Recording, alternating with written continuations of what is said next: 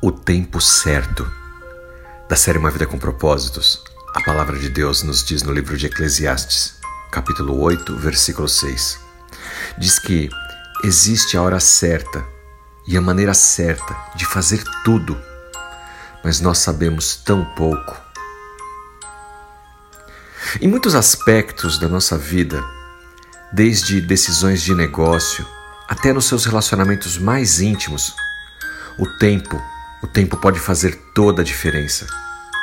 E como um seguidor de Cristo, é fundamental que você fique atento ao tempo de Deus.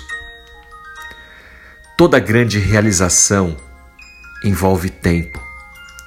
Seja numa partida de futebol, num cruzamento, num lance, num passe de uma bola, seja em uma reunião de negócios, seja numa estrada, tudo leva tempo e um mínimo detalhe pode estragar tudo.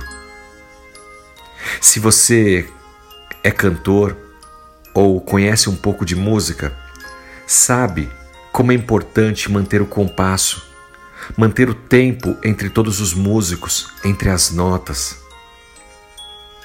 Pastor Rick Warren comenta que há muitos anos atrás ele escreveu o livro Uma Igreja com Propósitos.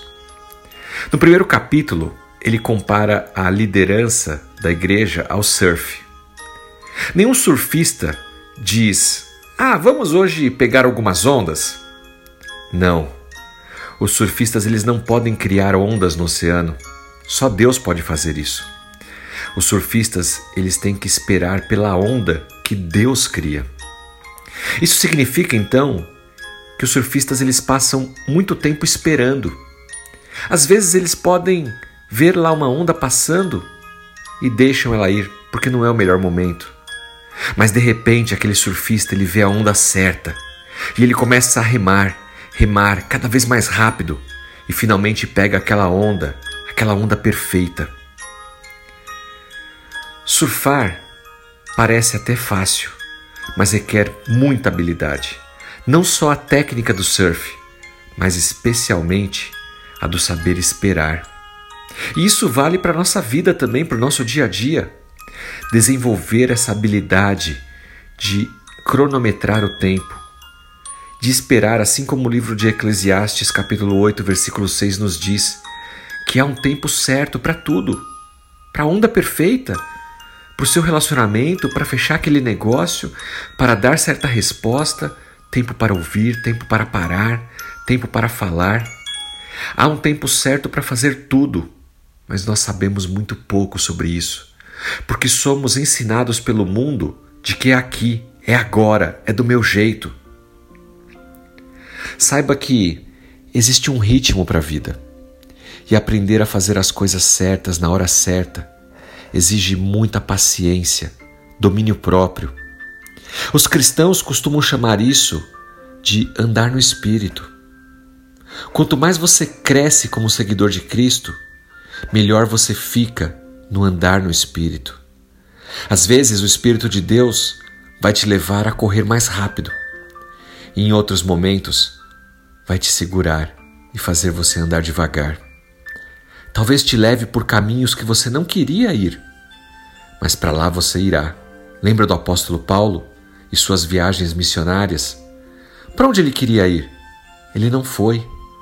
E para onde ele não planejou ir, foi para lá que ele foi mandado. Ouça a voz do Espírito. Se é hora de acelerar, vamos acelerar.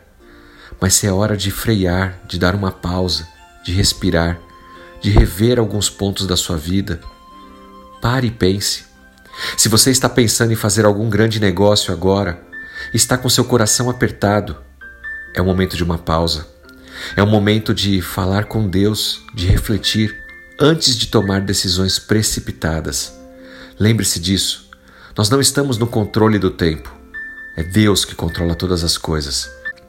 E nós devemos pedir ao Senhor que, através do Espírito Santo, nos exorte, nos oriente, para que possamos tomar decisões melhores, administrar melhor o tempo da nossa vida, andar no Espírito, sabendo que Deus tem sempre o melhor para as nossas vidas.